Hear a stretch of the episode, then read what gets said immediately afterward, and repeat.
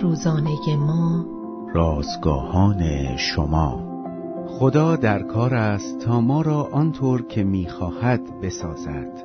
روز شست و دوم از شماره دوازدهم نان روزانه ما.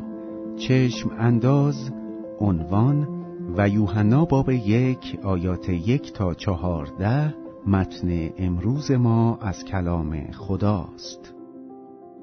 چارلز فرانک بولدن فضانورد شاتل فضایی می‌گوید دیدگاه من نسبت به زمین از اولین باری که به فضا رفتم اساساً تغییر کرد از فاصله 650 کیلومتری بالای زمین همه چیز زیبا و آرام به نظر می رسد.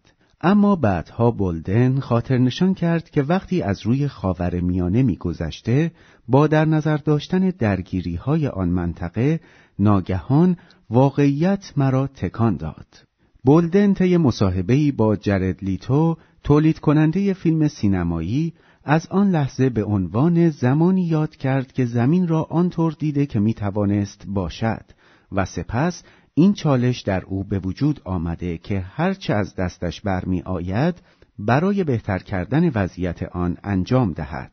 وقتی عیسی در بیت لحم به دنیا آمد، جهان آنطوری نبود که خدا می‌خواست. عیسی وارد این تاریکی اخلاقی و روحانی شد تا نور و حیات را برای همگان به ارمغان بیاورد. هرچند جهان او را نشناخت، اما به آن کسانی که او را قبول کردند قدرت داد تا فرزندان خدا گردند یعنی به هر که به اسم او ایمان آورد.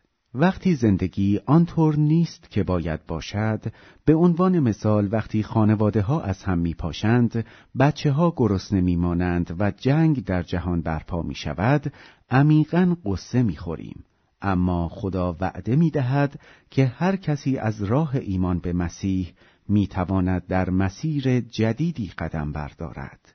در این دوران کریسمس به یاد می آوریم که عیسی نجات دهنده ما هدیه حیات و نور را به هر کسی می دهد که او را بپذیرد و پیرویش کند.